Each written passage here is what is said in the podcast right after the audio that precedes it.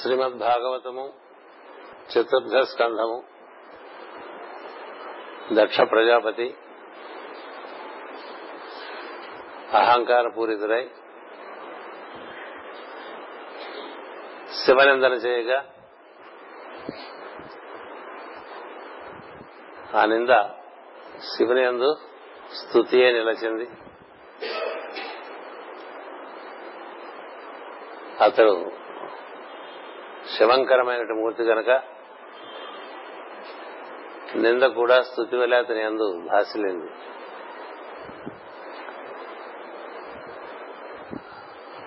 ఆ నిందా వాక్యములను విని కలత చెందినటువంటి నందీశ్వరుడు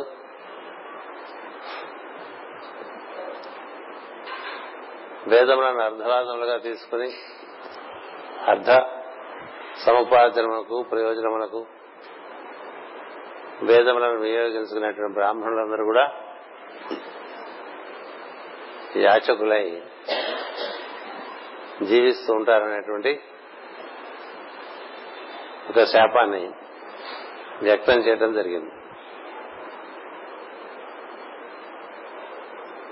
బ్రాహ్మణ నిందను గర్హించినటువంటి గర్హించినటువంటి భృగు మహర్షి శివ భక్తులు భాషణ మార్గమున ఆచారమును విస్మరించి జీవించేటువంటి వారుగా తయారవుతారని చెప్పించడం జరిగింది. కానీ ఆ శాపములందు ఒకరై ఒకరు అట్లా ఉద్రిక్తులై ఒకరినొకరు శపించుకున్నప్పటికీ కూడా ఇరువురు కూడా భగవద్ అనుగ్రహం కలవాలి కనుక ఆ శాపములు ఎవరి అది ఫలించేటువంటి ప్రసక్తి లేకుండా వెళ్ళిపోయి ఈ సమస్యను గమనిస్తున్నటువంటి మహాదేవుడు తన అనుచరులతో అక్కడి నుంచి అంతర్ధానం అయిపోతాడు. మిగిలిన ఋషులందరూ ఈ సత్రయాగం పోవటం వలన కలిగిన మనస్తాపమును పోగొట్టుకుని పవిత్రులొకటకై ప్రయాగకు పోయేది అని చదువుకున్నాం. కిందటి బార్. మనం పవిత్రులవ్వాలంటే మనలో కూడా ప్రయాగ క్షేత్రం ఉన్నది. ఆ ప్రయాగ క్షేత్రమే మనకి భూమధ్యమునందు నిలచి ఉన్నది. ఎక్కడ గంగ యమున సరస్వతి నదులు. లేక ఇడా పింగళ సుషుమ్న నాడులు. వాటి యొక్క కలయిక ఉంటుందో దాన్ని ప్రయాగ క్షేత్రం అంటారు. మనకు అలాంటి ప్రయాగ క్షేత్రం ఒకటి భూమిపై ఉన్నది భారతదేశంలో. ఎక్కడ త్రివేణి సంగమం అయినా అది కూడా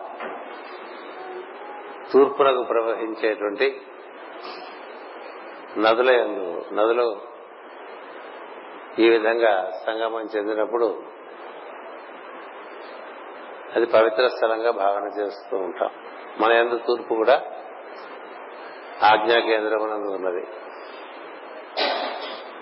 అంచేత ఈ ప్రయాగ స్థానం నందే మనం ధ్యానములు చేసుకుంటూ ఉండవచ్చు.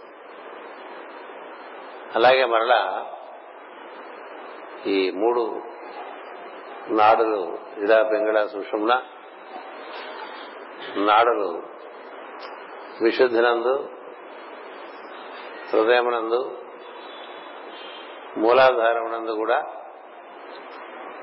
అవి సమాగమం చెందుతూ ఉంటాయి సంయోగం చెందుతూ ఉంటాయి. అంచేత ఇన్ని స్థానముల్లో కూడా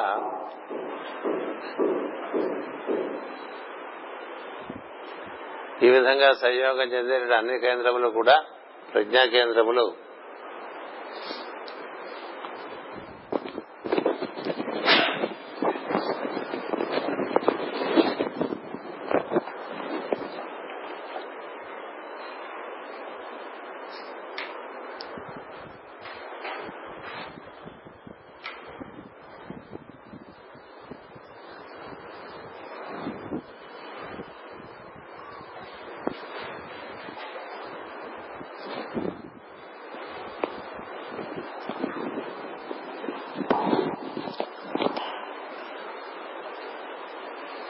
ఇదా పింగళ సుషుమ్న నాడులు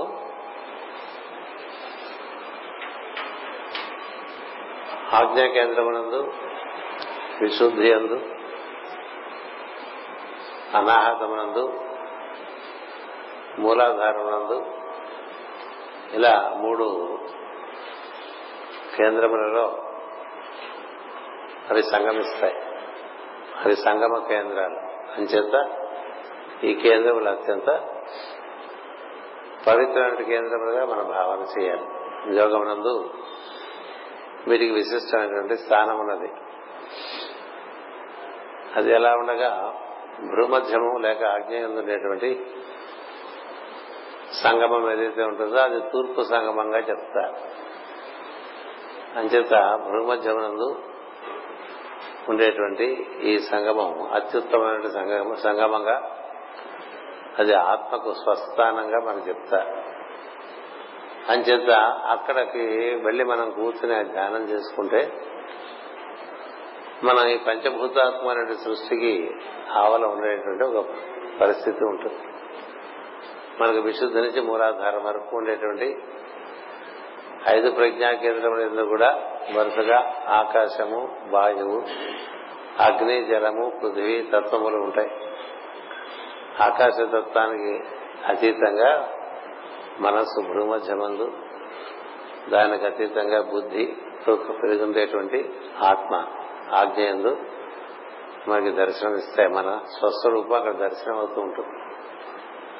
అంచేత ఈ ప్రపంచమందు కలత చెందినప్పుడు మనిషి ఈ విధంగా తనలోనికి తాను తిరోధానం చెంది తనలో ఉండేటువంటి అత్యుత్తమైనటువంటి స్థానానికి తాను తిరోధానం చెందడం రిట్రీట్ అంటాం కదా. అలాంటి తిరోధానం జరిగినప్పుడు ఏం జరుగుతుందంటే అంతకు ముందు ఉండేటువంటి అపవిత్రవృత్తులన్నీ కూడా దాటి మనం పవిత్రమైనటువంటి ఒక స్థానంలో చేరటం జరుగుతుంది.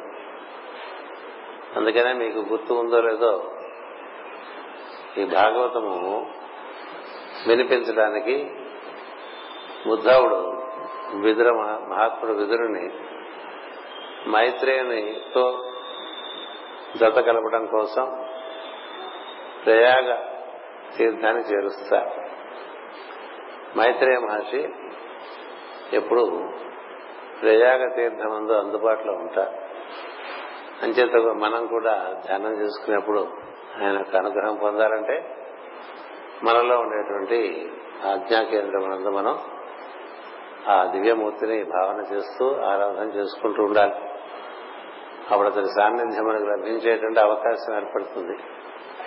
ఇలా మనలో ఉండేటువంటి దివ్య క్షేత్రమునకు మనం కనుక ప్రాణం ఆధారంగా ప్రజ్ఞను అలా దానికి ఒక మార్గం ఏర్పరిచి ఆ ప్రజ్ఞను భూమధ్యమున ఆజ్ఞ నడుమ కేంద్రమున చేర్చినట్లయితే అపవిత్రత అంతా తొలగిపోతుంది అంచేత తపస్సు వల్ల సమస్తానికి అపవిత్రలు అపవిత్రతలు తొలగిపోతూ ఉంటాయి ఎంత మనం పవిత్రంగా ఉంచుకుందాం అనుకున్నా మన శరీరం అందులో కొంత మూలమలం మూలమూత్రం ఎప్పుడూ ఉంటూనే ఉంటుంది. శరీరం వదిలేసినప్పుడు మాత్రమే ఈ మూలమలము మూలమూత్రము మనం విసర్జించడం ఉంటుంది. అంచేత పవిత్రత శరీరమును గూర్చి పవిత్రత గూర్చి ఎక్కువ ప్రాధాన్యత ఇవ్వక ప్రజ్ఞ యొక్క స్వస్థానానికి అది కనుక చేరుకున్నట్లయితే అది అత్యంత పవిత్రమై విరాజిల్లుతూ ఉంటుంది. అంచేతనే మనకు ఆదిత్యవర్ణే తపసో ధిజాతో వనస్పతిస్తవ వృక్షోద విల్వహ అని చెప్తుంటాం. అంటే తపస్సు వలన మనలో ఉండేటువంటి తేజస్సు తెల్లని కాంతివంతమైనటువంటి చర్మచక్షులతో చూడలేనటువంటి ఒక కాంతిని మనం అనుభూతి చెందవచ్చు. అలాంటి కాంతి మనకి ఈ భూమధ్యమందు లభిస్తుంది. అది మనం భృగు కేంద్రంగా చెప్పుకుంటూ ఉంటాం భాగవతంలో. అది భృగు కేంద్రంగా చెప్తూ ఉంటాం. భార్గవులందరూ కూడా అక్కడి నుంచే వస్తారంటే మనం అనుకునేటువంటి సూర్యులందరూ కూడా ఆ కేంద్రం నుంచి ఉద్భవించేటువంటి వారే. అది సవితృ స్థానం అయి ఉండటం చేత అలాంటి చోటకై మనం వారు ఋషులు కాబట్టి మనస్తాపమును పోగొట్టుకున్నటకు పవిత్రులగుటకై ప్రయాగకు పోయేది. అది గంగా యమునలు సంగమించిన పవిత్ర స్థలం. అసలు ప్రయాగమనబడు సృష్టి యజ్ఞమున నారాయణుడు సంపూజ్యుడై ప్రకాశించను ఎప్పుడైతే మనం ఈ విధంగా మనలో ఉండేటువంటి ఆజ్ఞా కేంద్రమును చేరుకుంటామో అక్కడ మనకి దర్శనం జరుగుతుంది. తపస్సు చేసిన వారందరికీ కూడా భగవద్ దర్శనం ఆజ్ఞా కేంద్రం నుండే జరుగుతుంది ధ్రువునికి అలాగే జరిగింది. ప్రహ్లాదునికి అలాగే జరిగింది. అంబరీషునికి అలాగే జరిగింది. భగవద్భక్తులందరికీ కూడా వారి ఉత్తమోత్తమైన స్థానానికి వారు చేరినప్పుడు అక్కడ వారికి భగవద్ దర్శనం చతుర్ముఖుడైనటువంటి విరాట్ చతుర్భుజుడైనటువంటి విరాట్ స్వరూపమైనటువంటి ఒక తేజో విరాజితమైన రూపం అక్కడ దర్శనమిస్తూ ఉంటుంది. అంచేత వారికి అక్కడ నారాయణ సంపూజుడై ప్రకాశించను. ఆ యజ్ఞమును విధి విధానముగా చతుర్ముఖుడు ప్రయాగులో వెయ్యి సంవత్సరములు ఆచరించను. అటు ప్రయాగకు పోయి ఋషులందరూ యజ్ఞదీక్షా స్నానములు ఆచరించి భక్తితో మెలిగి కల్మషములను క్షాళనము చేసుకుని ఘనతకెక్కిరి అచ్చట తమ నివాస భూములను ఏర్పరచుకుని ఉన్నారు గనక తమ తమ ఆశ్రమములకు చేరిరి అంత మంచి విషయం. ఋషులందరూ యజ్ఞదీక్షా స్నానములు ఆచరించి భక్తితో మెలిగి కల్మషమును క్షాళనము చేసుకుని. అందుకనే మనం పొద్దునే ఈ ప్రార్థన చేసేప్పుడు గాయత్రి ఆరాధన చేయడం ముందే యదహ్నాత్ కురుతే పాపం తదహ్నాత్ ప్రతిముచ్యతే.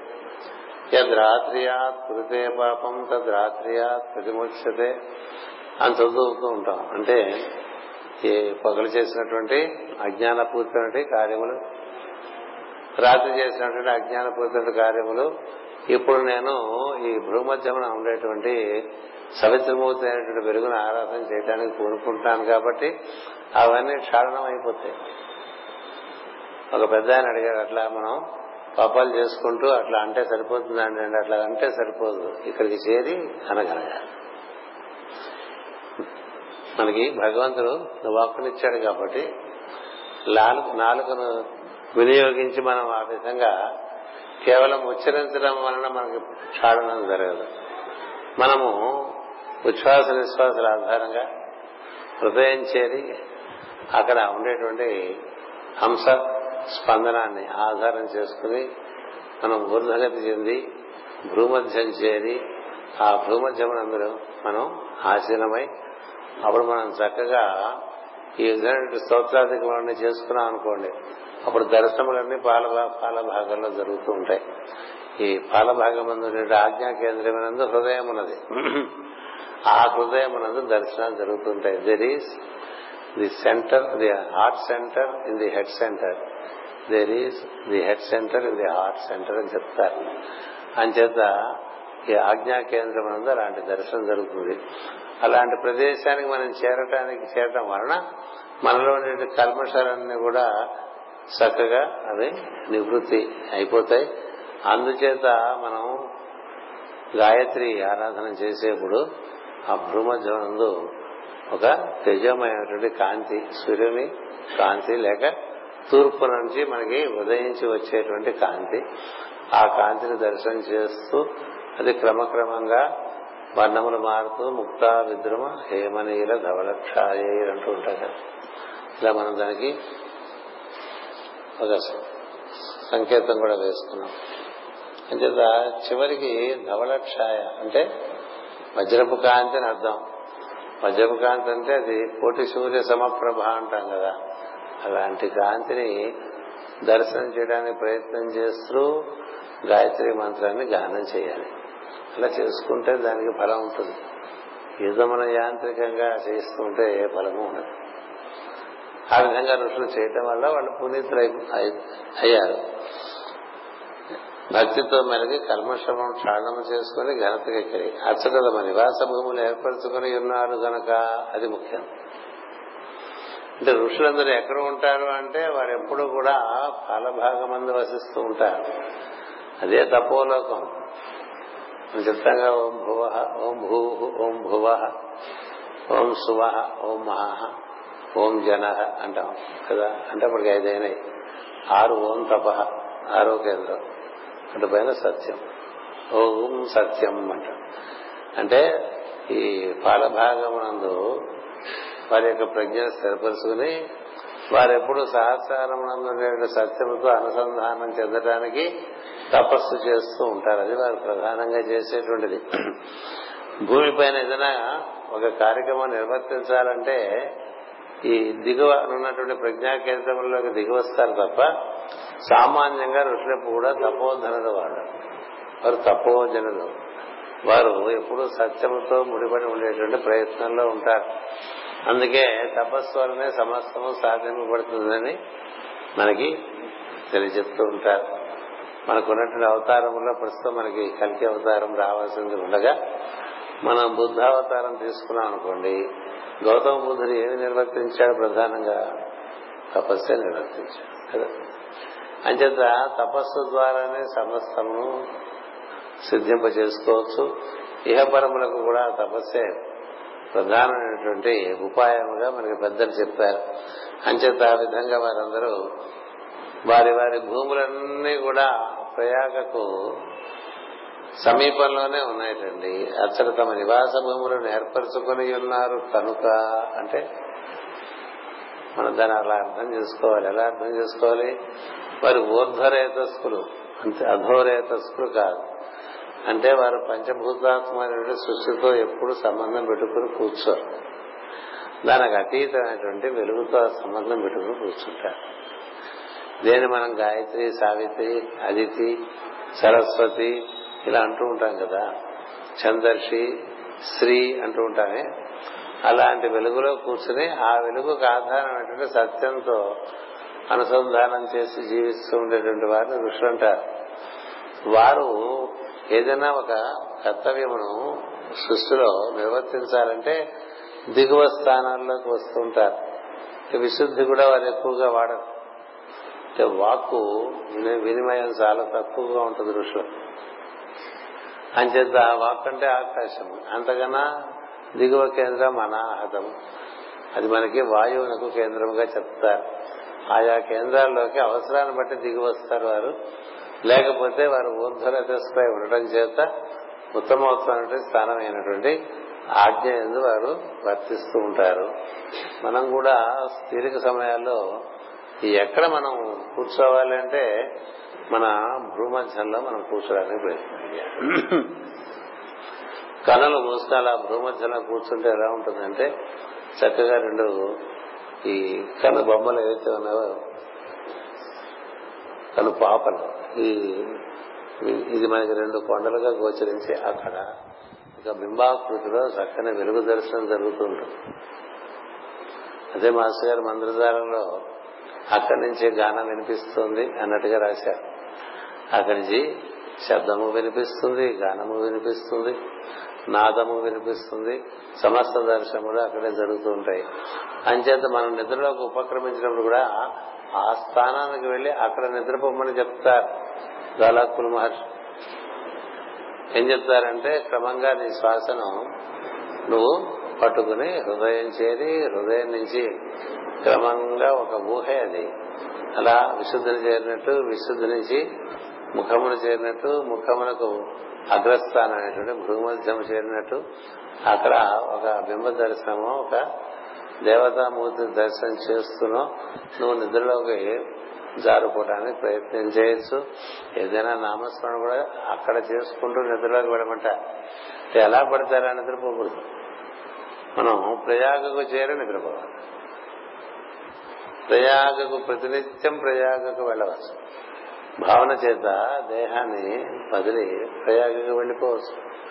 అంటే నిద్రపోయే ముందు కాలం చాలా పవిత్రమైనటువంటి సమయంగా భావన చేయాలి. అంతకుముందు అన్ని చిల్లర పనులు పూర్తి చేసుకోవాలి. ఇంకా ఏమన్నా మిగిలిపోయే మాటలున్నా కూడా అంతకుముందే ఆ మాటలు కూడా మాట్లాడుకుని ఇంకా మనం మాట్లాడుకోవడానికి ఏం లేదు సుమా అనేటువంటి భావన కలిగినప్పుడే చక్కగా వెన్నెముక పరుపుపై కానీ దానికి విశ్రాంతి ఇచ్చి కనులు మూసుకుని భూమధ్యమందు ఒక సూర్యోదయం జరుగుతున్నట్లుగా ఒక బింబం. అలా నీలోంచే నీవే అలాగ వెలుగుగా అట్లా అక్కడి నుంచి ఉదయిస్తున్నట్టుగా భావం చేస్తూ అలా చూస్తూ క్రమంగా నిద్రలోకి వెళ్ళారనుకోండి ఆ నిద్రకి వేరే ప్రయోజనం ఉంటుంది. అలా నిద్రలోకి వెళ్తే వేరే ప్రయోజనం ఉంటుంది. ఏదో మనం ఏ విధమైనటువంటి దిశానిర్దేశం లేకుండా జీవితంలో బతుకుతున్నట్టుగానే నిద్రలో కూడా అలాగే దిశానిర్దేశం లేకుండా పడుకుంటే ఎట్లా పడితే అట్లా పోతుంది అది బొడ్డులోంచి బయటకు వెళ్ళిపోవచ్చు స్వాధిష్టానంలోంచి బయటకు వెళ్ళిపోవచ్చు.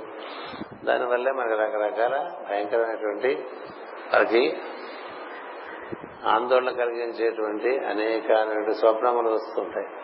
అలా రాకుండా సుస్వప్నములు మనకు కలగాలన్నా కూడా ప్రజ్ఞను ఊర్ధముఖం పట్టించి అప్పుడు నిద్రలోకి మనం ప్రయోగి వెళ్ళాలి. ఈ ఈ తపస్సు జనులు వారి యొక్క తపశ్శక్తి చేత వారి యొక్క ప్రయత్నం చేత పురుష ప్రయత్నం చేత వారు అక్కడ స్థిర నివాసాలు ఏర్పరచుకున్నారు. మనం దాని ప్రయత్నం చేసుకుంటూ ఉండాలి. అది నిద్ర అప్పుడు చేసుకుంటే ఎక్కువ పనికి వస్తుంది సాధకులకు. సిద్ధులయ్యేంత వరకు కూడా సరాసరి ఎవరు కూడా భూమధ్యం చేరి అక్కడ స్థిరపడి ఉండలేదు.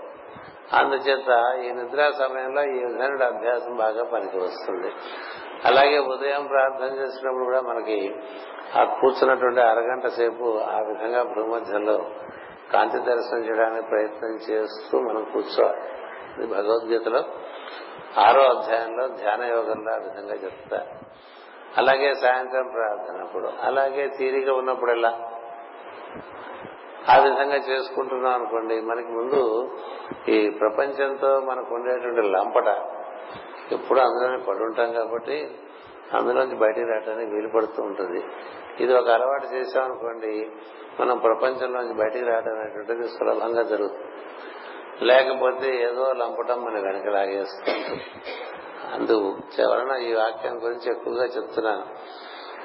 ఇక్కడ చిన్న వివరణ మాస్టర్ గారు ఇచ్చారు. దక్షుడు శివుని నిందించుట నందీశ్వరుడు భృగు పరస్పరం శపించుకున్నట దుష్కర్మలు. సత్రయాగములకై చేరిన ఋషులు దుష్కర్మలను చూచి దుష్టవాక్యములను వినవలసి వచ్చిన.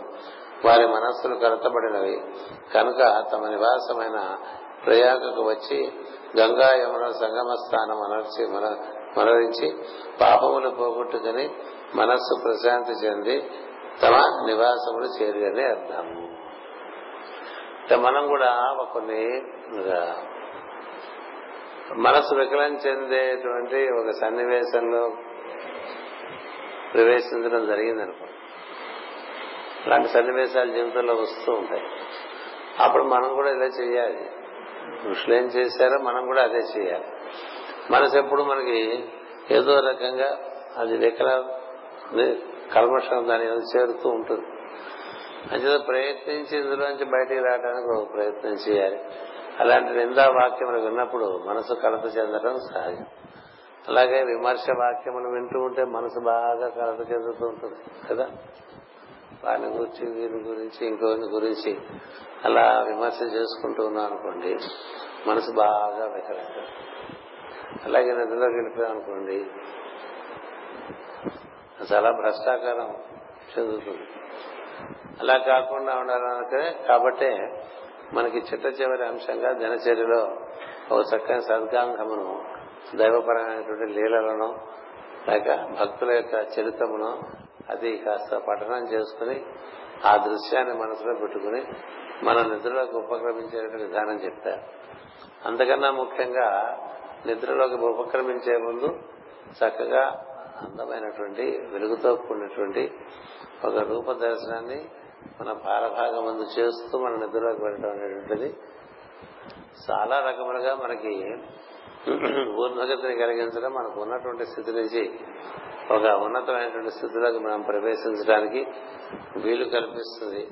అంచేత పాపమములు పోగొట్టుకుని మనస్సు ప్రశాంతి చెంది మనలో ఉండేటువంటి కలతర పోవాలంటే మనం భూమధ్యంలోనే ఎక్కువగా బింబ దర్శనం చేయడానికి ప్రయత్నం చేయాలి.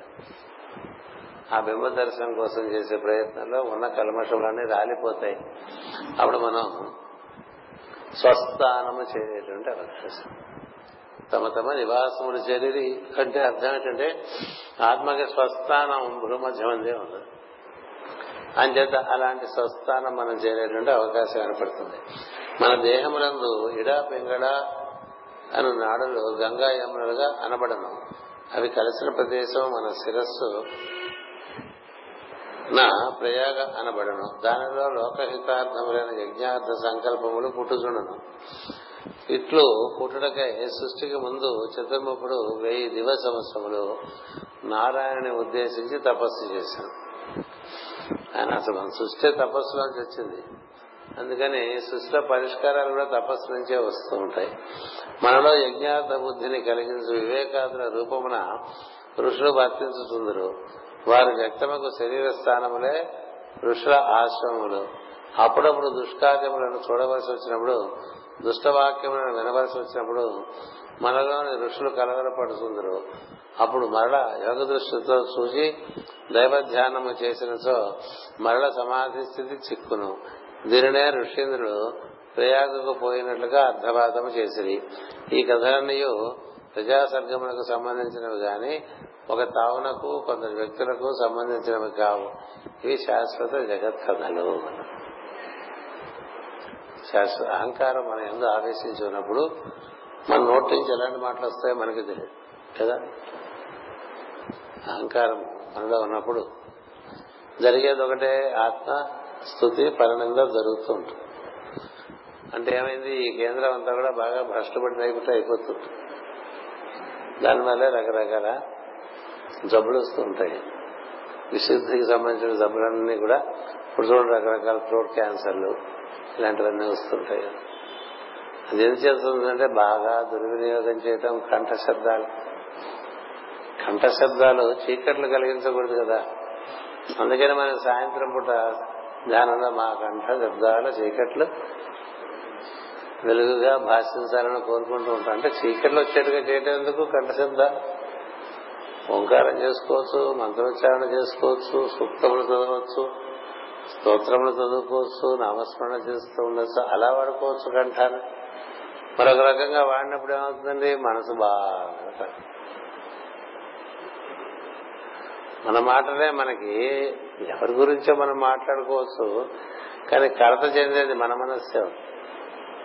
అంచేత ఈ కలత చెందిన మనస్సు నుంచి బయటపడాలంటే మనం ఋషుండే స్థానానికి వెళ్ళాలి ప్రయాగ కేంద్రం. అది మనలో ఉంది.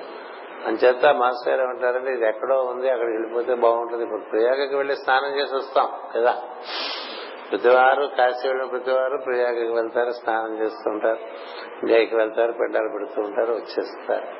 ప్రయాగకు వెళ్తే ఇంక మరి మాట మళ్ళీ మరొక రకంగా రాకూడదు కదా?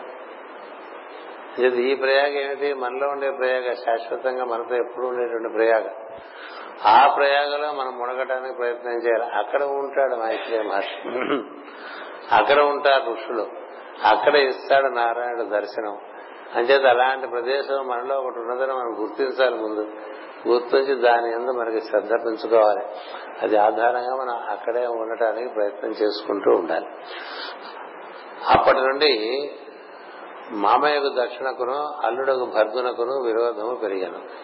ఇట్లు చాలా కాలము గడిచిన రుద్రుని మిగిలిన దేవతలతో బ్రహ్మ విష్ణువులతో కలిసి ప్రతియజ్ఞములను ఆహ్వానము చేయవలను. రుద్రుడు రాని యజ్ఞము లేదు. అయినను దక్షిణటి యజ్ఞమును ఒక దానిని కల్పించడం. తాను బ్రహ్మకుమారుడు. ఈ సృష్టి అంతయు బ్రహ్మ నుండి వచ్చినదే. రుద్రుడు కూడా బ్రహ్మ నుండి వచ్చిన వాడే అట్టి బ్రహ్మ సృష్టిలో తాను ప్రజాపతులలో ముఖ్యుడయ్యను. దానితో గర్వించి దక్షుడు బ్రహ్మనిష్ఠుడైన ఈశ్వరుడు మొదలగు వారిని ధిక్కరించి అరుద్రకమైన వాజపేయ యజ్ఞము చేశాను అటుపైన మరి ఒక యజ్ఞము చేయని ఆరంభించను. ఆ యజ్ఞము పేరే బృహస్పతి సవనము అందరూ బ్రహ్మ నుంచి వచ్చిన వారే కానీ బ్రహ్మ కన్నా గొప్పవారు కూడా బ్రహ్మ నుంచి వచ్చారు. చతుర్ముఖ బ్రహ్మ నుంచి వచ్చినటువంటి సృష్టిలో తాను ప్రస్తుతం ప్రజాపతిగా అధిపతి స్థానంలో ఉన్నారు. కాబట్టి చతుర్ముఖ బ్రహ్మ నుంచి వ్యక్తమైనటువంటి వారు అందరూ గల నేను చాలా గొప్పవాడిని అనుకున్నాడు దక్షుడు. కానీ అదే చతుర్ముఖ బ్రహ్మ నుండి అంతగా అతనికన్నా అతీతమైనటువంటి ప్రజ్ఞలు దిగివచ్చినటువంటి సందర్భాలు ఉన్నాయి చాలా ఉన్నాయి మొదటి నుంచి కూడా. మొట్టమొదటిగా సనక సనందనాథులు దిగి వచ్చారు వారు చతుర్ముఖ బ్రహ్మ కన్నా ఉత్తమోత్తమైనటువంటి సదా బ్రాహ్మము అనేటువంటి స్థితి అందు వసిస్తుండేటువంటి కుమార స్వరూపములది. వారి సృష్టికి నాలుగు వ్యూహములుగా ఏర్పడి సృష్టికి ఆధారమై ఉన్నారు వారు. అలాగే అలాగే అతని నుంచి రుద్రుడు పనికి బయటకు వచ్చారు. రుద్రుడు అతని కన్నా అతీతమైన శక్తులు. మన నుంచి పుట్టేటువంటి పుత్రుడు మనకన్నా అతీతమైన శక్తి కలిగి ఉండవచ్చు కదా. మన నుంచి పుట్టుకొచ్చినటువంటి వాళ్ళు ఇప్పుడు శ్రీరాముడు ఉన్నాడండి దశరథ పుత్రుడు అంటారు. దశరథుడు కన్నా అతీతమైన ప్రజ్ఞ కాదా? శ్రీకృష్ణ ఉన్నాడు వసుదేవ దేవకులకి కన్నా అతీతమైన ప్రజ్ఞ ఉన్నా కాదు? మహాభక్తులు వారు జన్మించినప్పుడు వారి తల్లిదండ్రులు మించి ఉంటారు. అంటే వారి ద్వారా వచ్చారు తప్ప వారి నుంచి వచ్చారు కాబట్టి వారికి కన్నా తక్కువ ప్రజ్ఞ అనుకోకూడదు. అలాగే కొంతమంది శిష్యులు గురువు నుంచి వ్యక్తమై ఆ గురువు కన్నా చాలా పేరు ప్రఖ్యాతులు పొందినటువంటి వారు ఉంటారు. శంకరాచార్యులు వారు ఉన్నారు. వారి గురువు గురించి ఎవరు చెప్పుకుంటారు? చెప్పుకుంటారు? రామానుజాచార్యులు వారు గురువు గారి గురించి ఏం చెప్తారు కొన్ని కొన్ని చోట్ల ఒక గురువు ఆధారంగా తీసుకున్న శిష్యుడు ప్రచండుడై జగత్ కళ్యాణుడు కార్యాలు చేస్తూ ఉంటాడు. ఆ గురువు గారు ఏందో ఆయనకి మననము గౌరవభావం ఉంటుంది కానీ అతని ప్రజ్ఞ చాలా అతీతమైన ప్రజ్ఞగా అంచేత అలాంటి వారు గురువును మించిన శిష్యుడు అంటూ ఉంటాం కదా. ఏం చేతంటే వారు నిమిత్త కారణంగా ఒక మహత్తరుడు వెలుగు భూమి మీద ప్రకాశిస్తూ జ్ఞానేశ్వరుడు ఉన్నాడు. ఆయన గురుగారి గురించి ఏం చెప్తారు చెప్పండి? భక్త తుకారాం ఉన్నారు. ఆయన గురుగారి గురించి ఏం చెప్తారు? ఏం చెప్తారు ఇప్పుడు మన ముత్తుస్వామి దీక్షితులు త్యాగరాజ స్వామి లాంటి సంగీత విద్వాంసులు ఉన్నారు. వారి గురువుల గురించి ఎవరికైనా గుర్తుంటుందా? ఏం చేద్దా? వారు వారి గురువుల్ని మించినటువంటి ప్రజలకు ప్రవేశించిన వారై ఉన్నారు. అంచేత నేను కూడా అదే గురువు గారి దగ్గర నుంచి వచ్చానంటే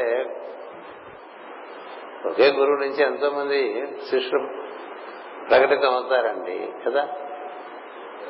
ఈ దక్ష ప్రజాపతి చిత్రముఖ బ్రహ్మ నుంచే నేను వచ్చాను చిత్రబ్రహ్మ ముఖ బ్రహ్మ నుంచే రుద్రుడు వచ్చారు. కాబట్టి పైగా ఇప్పుడు నేను ఈ సృష్టికి అధిపతిని కాబట్టి ఈ రుద్రుడు నాకు లోపల ఉండాలనుకున్నాడు. ఈ సనక సనందనాలు తనకు లోపడి ఉండాలనుకున్నాడు. ఇలా ఉండదు ఒక్కొక్కసారి ఒకే తండ్రికి పుట్టిన సంతానంలో ఏ మూడో వాడ నాలుగో వాడ ఐదో వాడ చివరి వాడ చాలా ప్రచండంగా పెరుగుతాడు మొదటి వాడు అంతంత మాత్రంగా నాసిగా ఉంటూ ఉంటాడు కదా. ఇప్పుడు జ్యేష్ఠపుత్రుడు కొంచెం అమాయకంగా కొంత అసమర్థతతో కూడి ఉంటాడు. రెండో వాడు ఎంతకన్నా ఇంకా ప్రచండంగా ఉంటాడు మూడు ఇంకా ప్రచండంగా ఉంటాడు. అందుకనే కథల్లో మూడో రాజకుమారుడో లేకపోతే ఏడో రాజకుమారుడో చెప్తూ ఉంటారు కదా. వెళ్ళిన కొద్దీ ప్రజ్ఞ యొక్క అవతరణం చాలా బాగా జరుగుతూ ఉంటుందని. అలానే మొట్టమొదటి పుట్టిన వాళ్ళు నాసిగా అన్ని చోట్ల ఉన్నారంటే లేరు. రాముడు గారు తీసుకుంటే రావడం ఉంటుంది. అంచేత ప్రజ్ఞ పట్టి ఎత్తు ఎవరికి అధికులు ఎవరు అధికులు కాదని తెలుసుకోవాలి తప్ప కేవలం పుట్టుక పట్టి తీసుకోవడానికి వెళ్ళేది కదా. దక్షుడు ఆ విధంగా భావించి భంగపడ్డాడు. దక్షుడు ఆ విధంగా భావించడం వలనే భంగపడటం జరిగింది. అంచేత రుద్రుడు సృష్టిలోని భూతగణములను పశుగణములను నియమము చేయటకే బ్రహ్మము నుండి ఉద్భవించిన వాడు ఉద్భవించడం అంటే అంతకు ముందున్నవాడు వ్యక్తమయ్యాడన్న దానికి ఉద్భవించడం అంటారండి. అంతకు ముందుంది. ఇప్పుడు ఇక్కడి నుంచి ఈ బలుగులో నుంచి మనకి కాంతి అలా స్విచ్ వేయగానే వ్యక్తమైంది కదా. అంటే ఈ బరువు పుట్టించిందా విద్యుత్ని అంతకు ముందు నుంచి ఉందా విద్యుత్ చెప్పండి. అంతకు ముందు నుంచి ఉన్నటువంటి విద్యుత్ అందులోంచి వ్యక్తమైంది కదా. అలాగే అంతకు ముందు నుంచి ఉన్నటువంటి జీవుడు ఒక పురుషుడి నుంచి ఒక స్త్రీ నుంచి వ్యక్తమైతే వాళ్ళు నిమిత్త కారణం అవుతారు తప్ప వారు మూలం కారు. మూలం వేరే ఉంది. అంచేత అలా భావన చేయటం వల్లే ఇతనికి ఇబ్బంది పడ్డాడు. ఉద్భవం అంటే అది అంటే దేవకార్య సముద్యత అంటాను అమ్మవారిని చేస్తున్నప్పుడు. ఎప్పుడు ఉండే అమ్మవారు అప్పుడు మళ్ళీ చిత్తగ్నికుండా సంభూత అన్నారు ఎప్పుడు ఉండే అమ్మవారు పుట్టడం ఏంటంటే పుట్టడమే ఉండదు వీళ్ళ కోసం మళ్ళీ ఒక పద్ధతిలో బయటకు వచ్చిందని అర్థం. అంతేగా మనం శ్రీమాత శ్రీ మహారాజ్ఞి శ్రీమత్ సింహాసనేశ్వరి చిదగ్నికుండ సంభూత ఎందుకు దేవకార్య సముద్యత? దైవ కార్యము నిర్వర్తింపజేయడానికి చిదగ్నికుండంలోంచి మళ్ళీ ఒకసారి ఆమె ఉద్భవించింది. అంటే అంతకు ముందు లేదా? ఉంది ఉన్నదే ఇలా ఉద్భవించి అలాగే ఏదైతే పరమో ఆ పరమే ఈ సృష్టికర్త అయినటువంటి చిత్రముఖ బ్రహ్మ సృష్టి నిర్మాణంలో చాలా తంటాలు పడుతుంటే తనకు తానుగా ఈ నుంచి ఒక్కసారి వ్యక్తమయ్యాడండి వ్యక్తమై పదకొండుగా తానే మారిపోయాడు. పదకొండు తరంగములను ఏర్పరిచి మొత్తం సృష్టికి ఆధారాన్ని ఏర్పరిచినటువంటి వాడు అతడు చతుర్ముఖ బ్రహ్మ నుంచి ఆ విధంగా తను తాను వ్యక్తం చేసుకున్నవాడే తప్ప చతుర్ముఖ బ్రహ్మకు పుట్టినవాడు కాదు దక్షుడిలాగా. చాలా తేడా ఉంది రెండింటి అంచేత ఆ విధంగా ఇక్కడ దాని రహస్యం మనం తెలుసుకోవాలి. రుద్రుడు లేని జీవుల సృష్టిలో దీక్ష పట్టుదల ఇంద్రియమును దమించుట ఉండదు.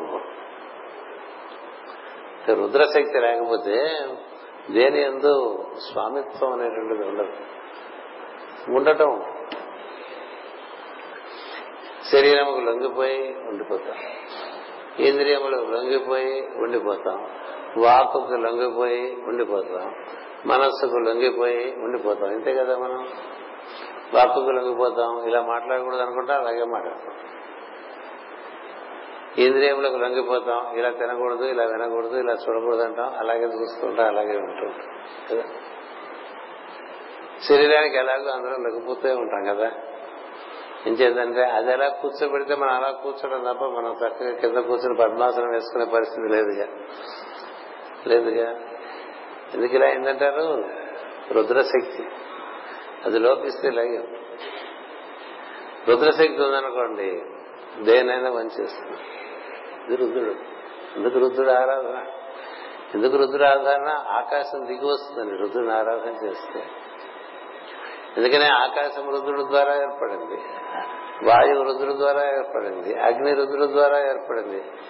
జలం రుద్రుడు ద్వారా ఏర్పడింది. పృథ్వీ రుద్రుడు ద్వారా ఏర్పడింది. మనసు రుద్రుడు ద్వారా ఏర్పడింది. మనసు మన మాట వింటుందండి. దాని మాట మనం వింటాం కదా. మనం ఏ భావంలో అయితే మనం మనం ఎందుకు కలగకూడదు అనుకుంటామో అవే పట్టుకొస్తూ ఉంటుంది. అంచేత మనస్సు రుద్రుడికి వశం. అంటే పంచభూతంలో రుద్రుడి వశంలో ఉన్నాయండి. పంచ కర్మేంద్రియంలో రుద్రుడి వశంలో ఉన్నాయి. పంచ జ్ఞానేంద్రియంలో రుద్రుడి వశంలో ఉన్నాయి. మనస్సు రుద్రుడి వశంలో ఉన్నాయి పంచ ప్రాణములు కూడా రుద్రుడి వశంలో రుద్రుడి వశంలో లేనిదేం లేదు సృష్టిలో. అంతా రుద్రుడి వశంలో. అంచేది ఇక్కడ ఏం చెప్తున్నారు? రుద్రుడు లేని జీవుల సృష్టిలో దీక్ష ఉండదు. దీక్షగా ఒక పని చేయలేదు. ఏదో గాలివాటంగా చేస్తూ ఉంటారు కదా. ఎందుకని? రుద్రశక్తి లేదు. పట్టుదల లేదు. ఏదైనా ఒక సంకల్పిస్తే అది పూర్తయ్యేంత వరకు నిద్రాహారములు మానైనా సరే దాన్ని సంసిద్ధి చేసుకునేటువంటి పట్టుదల ఎక్కడి నుంచి వస్తుంది? అది రుద్ర ఆరాధన వల్ల వస్తుంది రుద్ర అనుగ్రహం వల్ల వస్తుంది. రుద్రుడే అనుగ్రహిస్తే మరణమే నీ జోలికి రాదు కదా? అందుకనే కదా మనం యో రుద్రో అగ్నో యో అప్సయ ఓషధీషు యో రుద్రో విశ్వాభువన వేసి తస్మై రుద్రాయ నమోస్తు అని మూడు సార్లు రుద్రుడి గురించి పలుకుతాం మనసులో మంత్రంలో మూడు సార్లు. అందుకని రుద్ర మంత్రాలు అన్నింటిలో కూడా అత్యుత్తమైన మంత్రంగా చెప్తారు. అందుకని ఆ మంత్రం ఒకటి చదువుకుంటే మొత్తం నమ్మక జమకాలు చదువుకున్నంత తరంగంలో నీలో ఉద్భవి ఉద్భవిస్తుంది ఎందుకంటే రుద్ర రుద్ర రుద్ర అంటున్నావు కాబట్టి. అలాంటి రుద్ర తరంగములు నీలో బాగా పెరిగినాయి అనుకోండి అందుకే మనకి అక్షరాభ్యాసం ఓం నమ శివాయ అని చేసింది దేనికండి ఓం నమ శివాయ ఇచ్చారు? ఏం? ఓం నమో నారాయణ ఎందుకు ఇవ్వబడింది అక్షరాభ్యాసం నారాయణ అక్షరుడు కదా? కదా చెప్పండి. ఓం గం గణపతి నమ ఎందుకు ఇవ్వలేదు వచ్చుగా శ్రవణ భవాయ నమ అని వచ్చుగా క్లీం కృష్ణాయ అని వచ్చుగా ఓం నమ శివాయ అని ఎందుకు ఇచ్చారు? ఎందుకంటే ఎవరి ఎందుకు ఎవరికి సమస్తము లోబడి ఉంటుందో అతని యొక్క అనుగ్రహం మనకుంటే మన ఎందు ఉండేటువంటి అహంకారము బుద్ధి మనస్సు ఇంద్రియములు శరీరము ప్రాణములు అన్ని కూడా మనకి అనుకూలమై ఉంటాయి. ఎందుచేతంటే వీడు రుద్రుడు మనిషి మనం వీడితో కొంత జాగ్రత్తగా ఉండాలి. అది రుద్రుడు అంతే దీక్ష మనలో బాగా పెరగాలనుకోండి. చిన్నతనం నుంచి శివారాధన ఉండాలి. శివారాధనలో ఉండే గొప్పతనం అది. ఏం చేస్తాడు? పట్టుదల పరిస్థితి దీక్ష ఏదైనా ఒక దీక్షాయుతంగా చేస్తాడు. అన్ని తన వశంలోకి వస్తుంది. మనసు వశంలోకి రాకపోతే కార్యక్రమం జరుగుతుంది. అంచేత ఇక్కడ ఏం చెప్తున్నారు? రుద్రుడు లేని జీవుల సృష్టిలో దక్షిణ సృష్టి అది రుద్రుడు అరుద్రం చేశాడు కదా. కాబట్టి ఏమవుతుంది? అలా అందరూ మళ్ళాంటి వాళ్ళందరూ తయారైపోతున్నారు దీక్ష ఉండదు. ఓ పట్టుదల ఉండదు. జలుబు వస్తే భయం. గొంతులు వస్తే భయం. ఒక డిగ్రీ టెంపరేచర్ వస్తే భయం కదా. పెద్ద భయం కాస్త పూట అన్నం దొరకకపోతే భయం. చీకటిగా ఉంటే భయం. పెద్దానికి భయం. అన్నిటికీ లోపడిపోతూ ఉంటాం కదా? ఏమన్నా అంటే విధి బలి ఏమంటాం ఉంటాం విధి నీ మొహం. నీలో సంకల్ప శక్తి లేకపోతే అట్లాగే ఉంటుంది. అంచేత ఇంద్రియములను దమించడం ఉండదు. ఇంద్రియములను దమించడం ఉండదు దీక్ష ఉండదు పట్టుదల ఉండదు. వృద్ధుడు పశుపతి అనగా తాళ్ళతో బంధించినట్లు ఇంద్రియములను మనస్సును బంధించి హద్దులలో నుంచువాడు. అన్ని రుద్రుడికి అధీనంలో ఉంటాయి. అన్ని రుద్రుడికి అధీనం అంచేత అతని అధ్యయనం ఎవరి అధీనంలో సమస్తం ఉన్నదో అతని అనుగ్రహం పొందితే అవన్నీ మనకి సహకరిస్తాయి. మనకు అధీనంలో ఉండక్కర్లేదు. మనకు అధీనంలో ఉన్నాయనుకుంటే అహంకారం పెరుగుతుంది. రుద్రాధీనంలో ఉండి మనం రుద్ర అనుగ్రహం మనం పొందుతూ ఉంటే చాలు.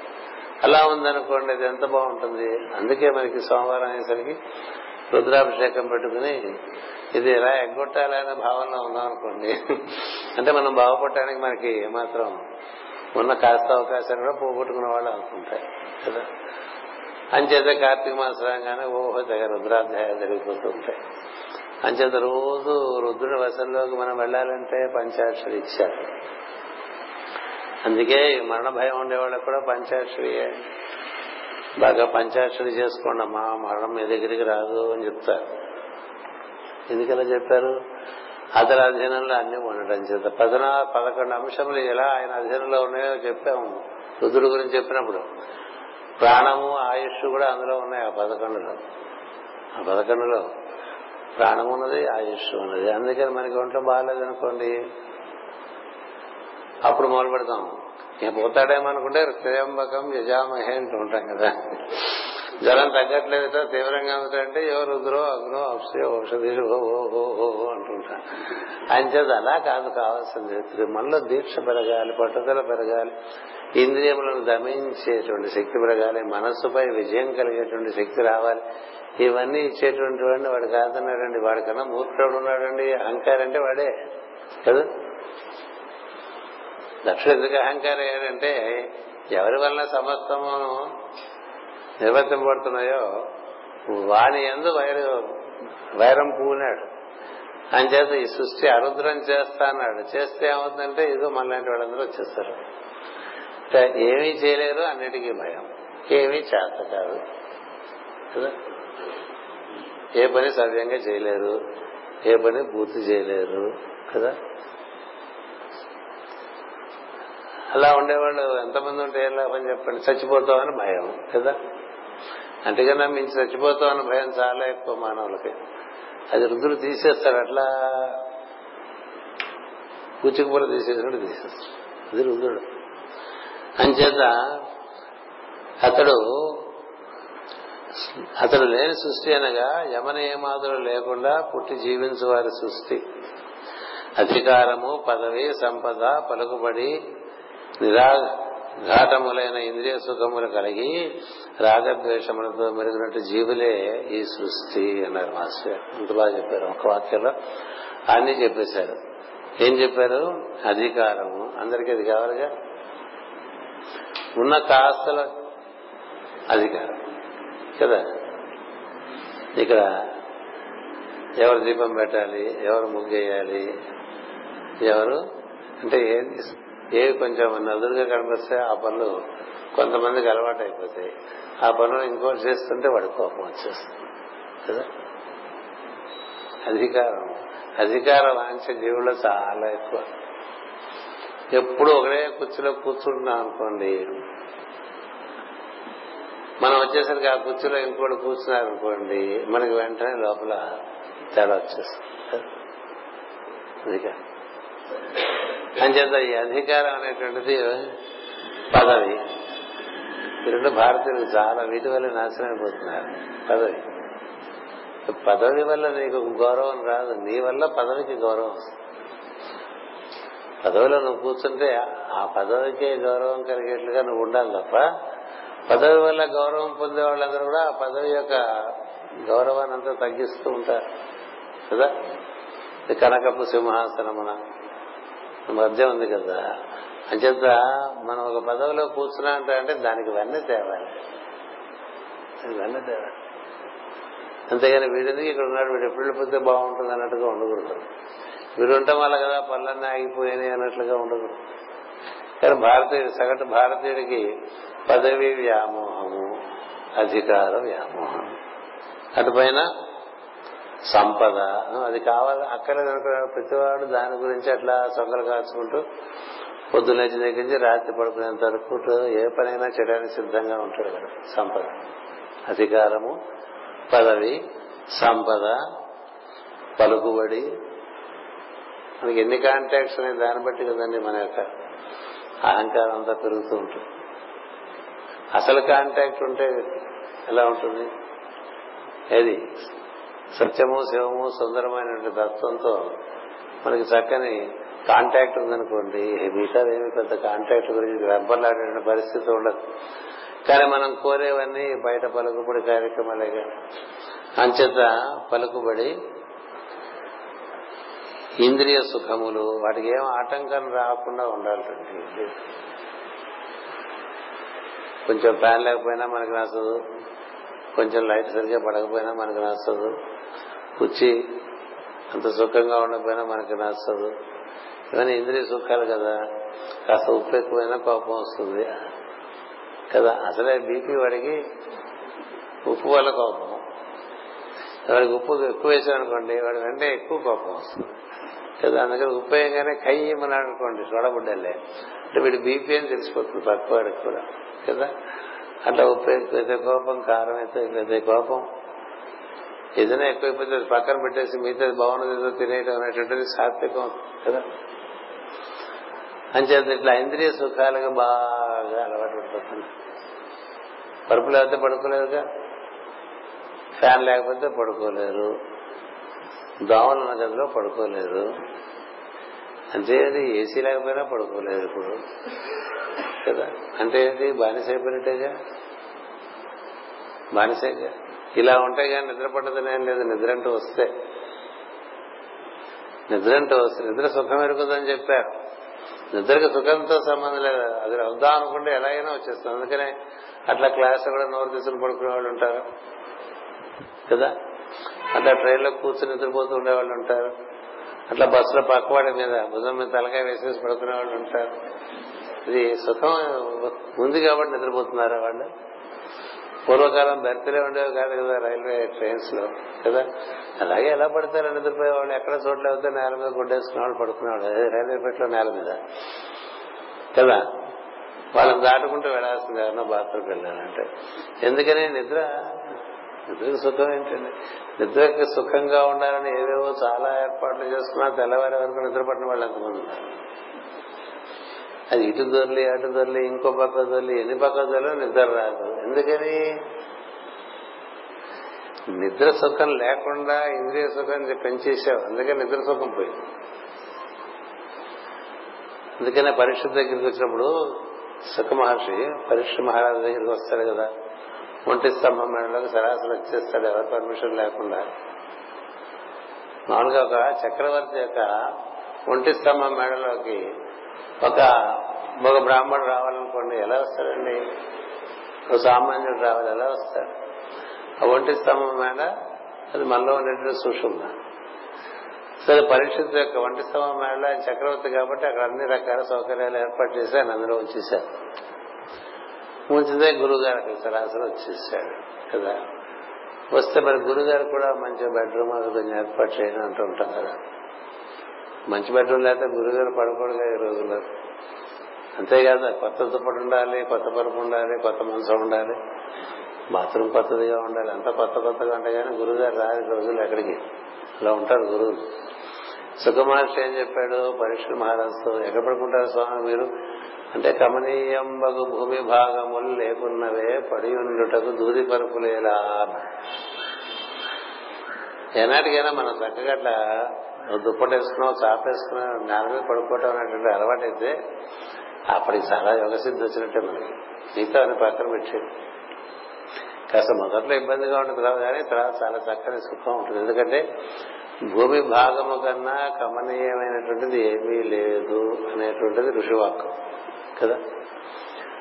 అలా ఎండాకాలం మనం ఈ పాలరాయి మీద పడుకున్నాం అనుకోండి పరుపు కన్నా చాలా బాగుంటుంది చల్లగా.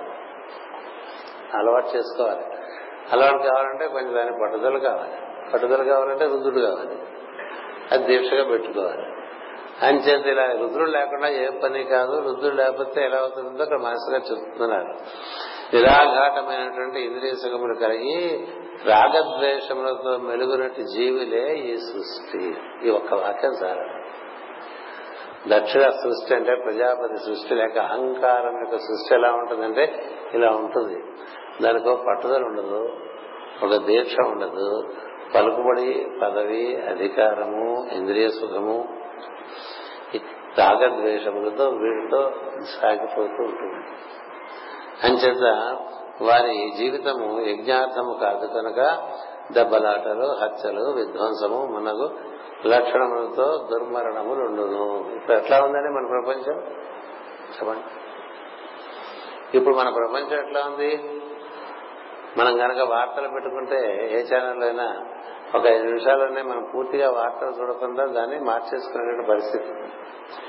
ఏం చేద్దంటే ఎక్కడ చూసినా హత్యలు మారణ హోమాలు మానభంగాలు వయస్సుతో నిమిత్తం లేని మానభంగాలు హత్యలు. అది ఏం లేదు. భర్తను భార్య భార్యను భర్త ఇద్దరిని పిల్లలు పిల్లల్ని తల్లిదండ్రులు ఎవరు ఎవరినైనా ఎప్పుడైనా ఎక్కడైనా హత్య చేయొచ్చు. ఎవరు ఎలాంటి వారినైనా ఎంత వయసు వారినైనా మానభంగం చేయవచ్చు ఒకరినొకరు చంపుకోవచ్చు ఒకరినొకరు దోచుకోవచ్చు అలా ఉంది కదా. ఇప్పుడు ప్రస్తుతం మనకి ఈ సృష్టి ఏమంటారు దీన్ని? ఇది అరుద్రమైనటువంటి సృష్టి.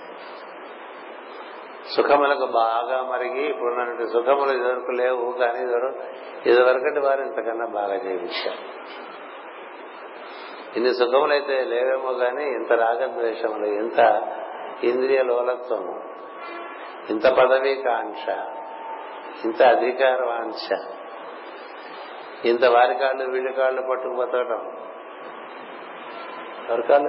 అంటే మనకి పని అవ్వాలంటే ఎవరి కాళ్ళైనా పట్టుకోవడానికి సిద్ధపడిపోతుంటాం దానికి ఏదో చెప్పుకుంటుంటాం వసుదేవుడు అంత వాడు గాడిద కాళ్ళు ఎవరో? గాడిదే కంసుడు. కదా? అంచేత నేను ఈ గాడిద కాళ్ళు పట్టుకుంటున్నాను. అలాంటి ఉత్తమోత్తమైన విషయాలు చాలా మరి సమయం సందర్భం లేకుండా మనం సమన్వయించుకుంటూ అందరి కాళ్ళు పట్టుకుంటూ ఏదో పొట్టపుట్టి కోసం బాధపడిపోతూ ఉంటారు. పూర్వకాలం ఎలా ఉండేవాళ్ళండి నీవు ఎవరన్నా యాచించదలుచుకుంటే దైవాన్నే యాచించు ఇంకెవరిని యాచించు? వారిని యాచించి వీరిని యాచించి ఇంకోళ్ళని యాచించి. అది పెట్టలేదు కదా? అలా ఉండేవారు ధీరులు వాళ్ళు. చదువు రాకపోతే భయపడిపోయే రోజులు లేవు ఇదివరకు. చదువు రాకపోతే ఎట్లా బతుకుతా అనే భయం లేదు. చదువుకున్నా ఇప్పుడు భయమే ఎక్కువ అందరికి కదా? మాకు చదువు సరిగ్గా వస్తుందో రాదో అని మా అమ్మగారు అప్పుడప్పుడు అనుమానం వ్యక్తం చేస్తుంటే మా నాన్నగారు ఆయన ఒకటే మాట చెప్పేవారు మాకు ఇవాళకి నాకు అవే వేదవాక్యాల్లో పనిచేసినాయి ఏం చదువుకోకపోతే బతకలేదా? అని చక్కగా అందరికీ నేను రాగి చిప్పలు కొనిచ్చేస్తాను. ఒక ఐదేళ్ళకి వెళ్తే వాళ్ళు ఇంత పడేస్తారా తినేస్తే మిగతా టైము. బతకడానికి ఏం కావాలండి? శుచి శుభ్రత ఉండే ఐదేళ్ళకి వెళ్ళి భిక్షాందేహి అనుకోండి భవతి భిక్షాందేహి. ఏవో పడేస్తారు కదా వాళ్ళు వండుకున్నవి. ఐదు ముద్దల కన్నా ఏం కావాలి కనుక ఒక పూట? చాలు. ఇలా బతికేసి దాని గురించి ఎప్పుడు బాధపడిపోకని చెప్పేవారు మా నాన్నగారు. మేము వింటూ ఉండగా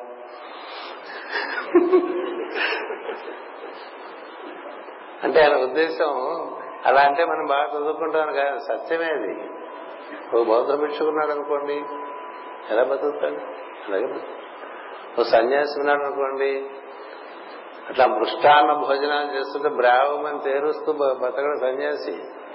ఆ పూటకి ఏం దొరికితే తిని పడుకు శుభ్రంగా మంచిలు తాగేసి మిగతా సమయంలో న్యాసం చేసుకుంటూ ఉంటాడు. అలా ఉంటే లెక్క కదా. అంచేత వారి యజ్ఞ వారి జీవితం యజ్ఞార్థం కాదు వాళ్ళ కోసం బతకడమే తప్ప పది మంది కోసం బతుకుదాం అనేటువంటిది చిన్నప్పటి నుంచి నేర్పరు కదండి. ఎవరికైనా చిన్నప్పుడు చెప్పారా పది మంది కోసం నువ్వు బతకాల్సింది నీ కోసం కాదని? చెప్పలేదు. అలాంటి తల్లిదండ్రులు తల్లిదండ్రులు ఎట్లా అవుతారండి ఎవరు కదా. వాడు అలా బతికాడు కాబట్టి వాడి కొడుకు కూడా అలాగే నువ్వు బతికి వృద్ధిల్లో వర్ధిల్లు అంటాడు. కదా. నాలాగే నువ్వు కలకాలం ఇట్లాగే ఏడుస్తూ బతకరా అని చెప్తుంటాడు ప్రతి తండ్రి కూడా. ఆ తండ్రిని చూసిన కొడుకు వీళ్ళాక నేను ఎందుకు బతకాలి? ఎందుకన్నా బాగా బతకచ్చు కదా అనుకుంటాడు వాడు. అంచేత ఇలాంటి పరిస్థితులు రాకూడదు. ఎంచేతంటే ఏది మూలము అది వదిలేస్తే అయిపోతుంది? ఇప్పుడు ఒక ఏ ఇంట్లో అయితే ఒక రుద్ర పారాయణం జరుగుతుందో మరి ఆ ఇంట్లో శుభములు ఎలా ఉంటాయి? దశాబ్దాల బట్టి ఏ రుద్ర పారాయణం జరగలేదనుకోండి అది ఎలా ఉంటుంది? చెప్పండి ఎలా రుద్రపారాయణ అంటే రుద్రుడనే ఇక్కడ రుద్రుడని వచ్చింది కాబట్టి ఆ మాట పడుతున్నా భగవదారాధన సమారాధనలు జరగని ఇంట్లో ఏం జరుగుతాయి? కార్యాలు శుభకార్యాలు ఏం జరగవు. ఆ ఒంట్లో మాత్రం ఏం జరుగుతాయి? ఒళ్ళు ఒళ్ళు కూడా ఇల్లే కదా. అంచేత దెబ్బలాటలు అసత్యవాదనలు హత్యలు విధ్వంసములు దుర్మరణములు కదా? అకాల మృత్యు హరణం అని తీర్థం పుచ్చుకున్న పుచ్చుకొని ఇంట్లో అకాల మృత్యు చక్కగా వీసా లేకుండా వచ్చేస్తుంది. కదా? చక్కగా షోడశోపచార పూజ చేసుకుని అకాల మృత్యు హరణం నివారణం సమస్త పాప క్షయకరం విష్ణు పాదోదకం పావనం శుభం అని పుచ్చుకున్నారు అనుకోండి. ఏదో కొంత సుశబ్దంబులు పలక పలకబడినప్పుడు ఆయన ఏ ఇంట్లోనూ ఆ ఇంట్లోకి అన్ని వచ్చేస్తాయి. అంచేత పుట్టిన జీవి సవ్యముగా గట్టెక్కడు అని చెప్తున్నారు మాస్టర్. మన జీవితాలు అరుద్రమైన అనుకోండి. మన జీవితాలు సవ్యంగా గట్టెక్కం. అదే ఇక్కడ చెప్పేది.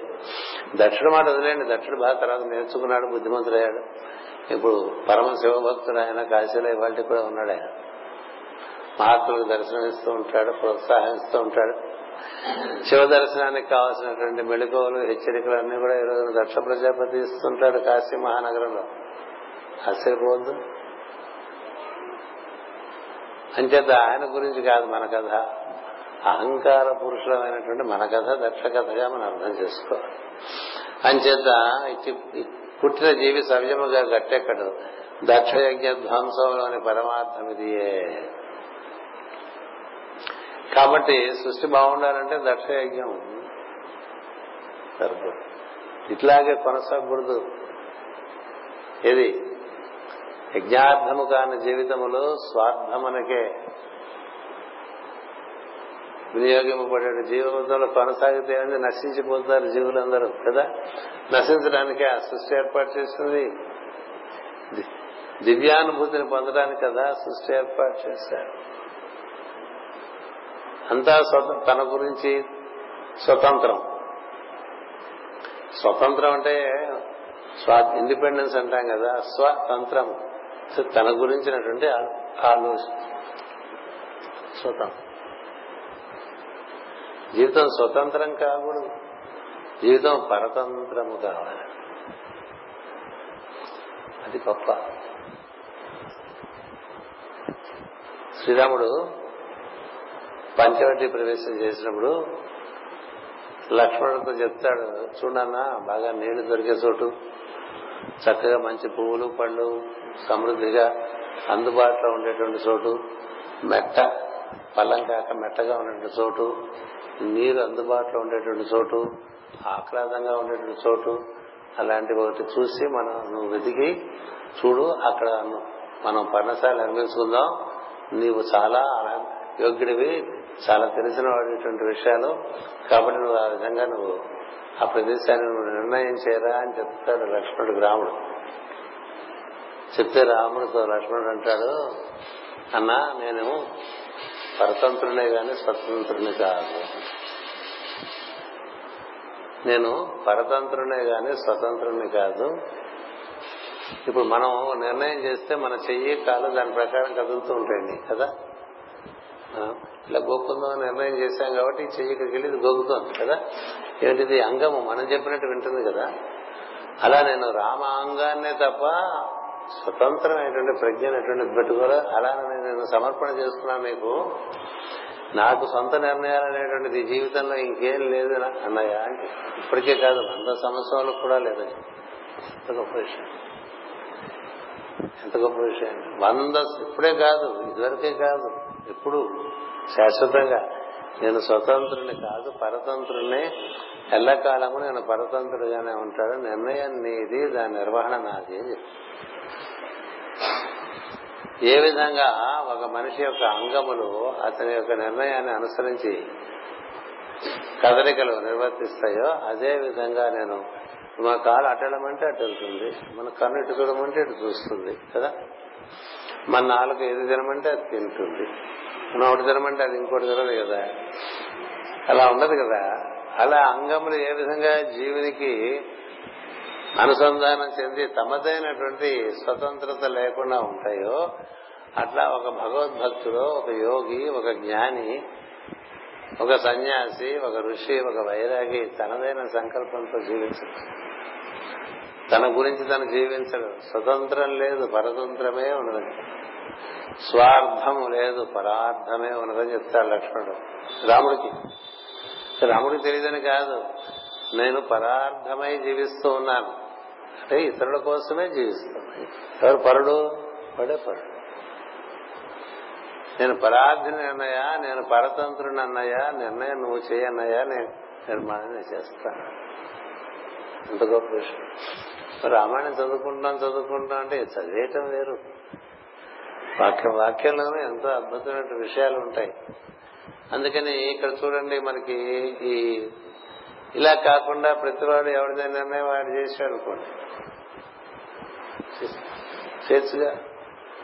ఇప్పుడు ఇంకా ఇలాంటి ఇల్లు ఒకటి కట్టాలనుకోండి ఏదో ఒకటి తలకాయ పని చేస్తే పని జరుగుతుంది. పది తలకాయలు పని చేస్తే రావణకం అయిపోతుంది కదా. ఒక తలకాయ పది చేతులు ఉన్నాయనుకోండి ఎంత గొప్ప విషయం అండి. పది తలకాయలు రెండు చేతులు ఉన్నాయనుకోండి చాలా కష్టం. సంస్థలు వృద్ధి చెందాలన్నా పాడైపోవాలన్నా అదొకటే సూత్రం. పది తలకాయలు ఉన్నాయి పనిచేసేవి రెండు చేతులే ఉన్నాయనుకోండి అది ఎలా ఉంటుంది? ఒకే తలకాయ ఇరవై చేతులు ఉన్నాయనుకోండి ఎలా ఎలా ఉంటుంది? అదెవడో కార్తవీర్యార్జునుడు కదా మీరు చదువుకుని ఉంటారు వాడు వెయ్యి చేతులు అదృష్టవంతుడు. వెయ్యి తలకాయలు లేవు అదొకటే సంతోషం మహాభక్తుడు దత్తాత్రేయుడికి కార్తవీర్యార్జునుడు మహాభక్తుడు అంచేత ఆ విధంగా మనకి లక్ష్మణుడు చెప్తున్నాడు I'm just part of you the part can never decide it is the whole that has to decide నువ్వు పరిపూర్ణుడివి. నువ్వు పరిపూర్ణుడివేరా అన్నాడు ఆయన. నిజమే సత్యమే. లక్ష్మణుడు సామాన్యుడు కాదు కదండి. లక్ష్మణుడు తెలియందే ఉందండి. అన్ని తెలుసు.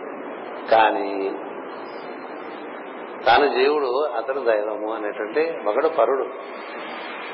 అతని నుంచి వచ్చినటువంటి వాడు అతనంతటి వాడు అయినప్పటికీ కూడా అతని అంతటి వాడిని నేనని వీడనుకోకూడదు వాడు అనుకుంటూ ఉంటాడు. వీడు నా అంతటి వాడైనా గురువు అనుకోవాలి తప్ప శిష్యుడు నేను గురువు గారి అంతటి వాడిని అనుకున్నాడు అనుకోండి.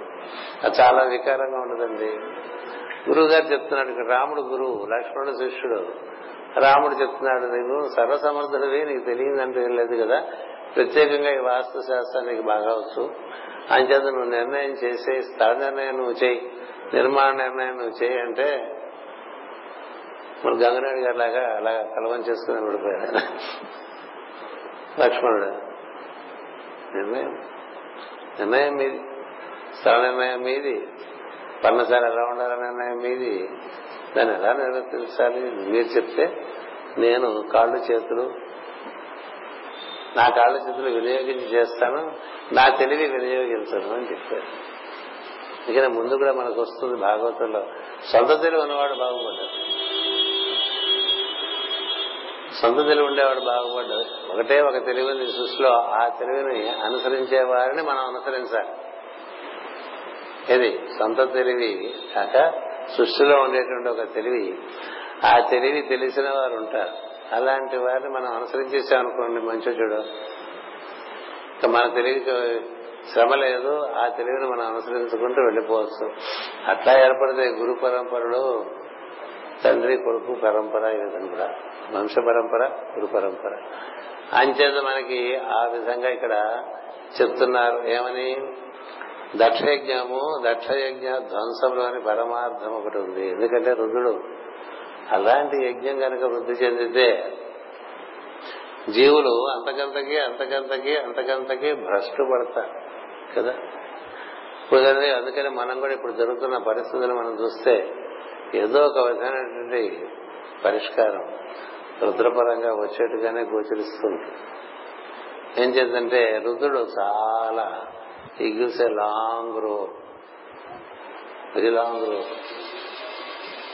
ఆయన వేచి ఉండగలిగినంత ఎవరు వేచి ఉండలేరు సృష్టిలో. అందుకే దక్షిణ కూడా చాలా ఎన్నో అకృత్యాలు అలా వచ్చి మొరపెట్టుకుంటున్నా వాడు.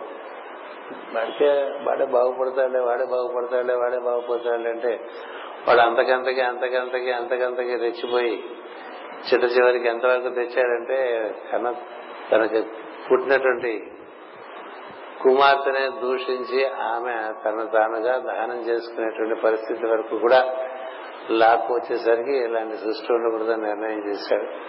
మొత్తం అంతా ధ్వంసం చేశాడు. కాబట్టి దక్ష యజ్ఞము మనకి మనలో మనం నశించేటివన్నీ మనం నశించడానికి కారణమైన విషయములన్నీ కూడా మనలో నశింపజేయాలంటే మనకి రుద్రుని యొక్క ఆవశ్యకత ఎంతో కదా? ఓ రుద్రా మనం రక్షించు అంటే మనలో శిక్షించవలసినవి ఏమన్నా ఉంటే వాటిని శిక్షించి రక్షిస్తాడు.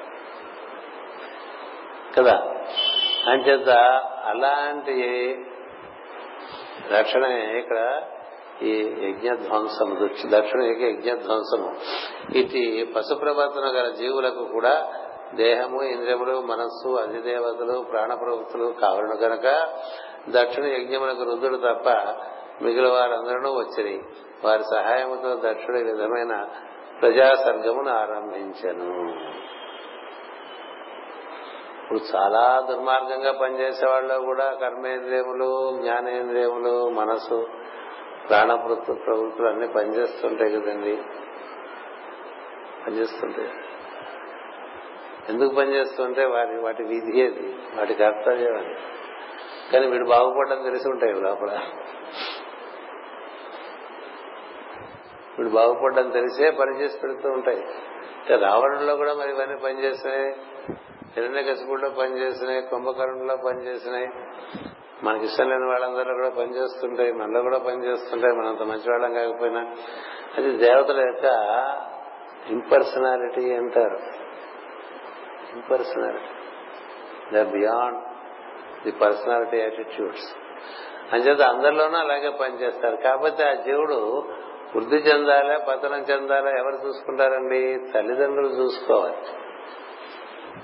తల్లిదండ్రులే కదా తమ యొక్క సంతతి యొక్క వృద్ధిని కోరేటువంటి వారు.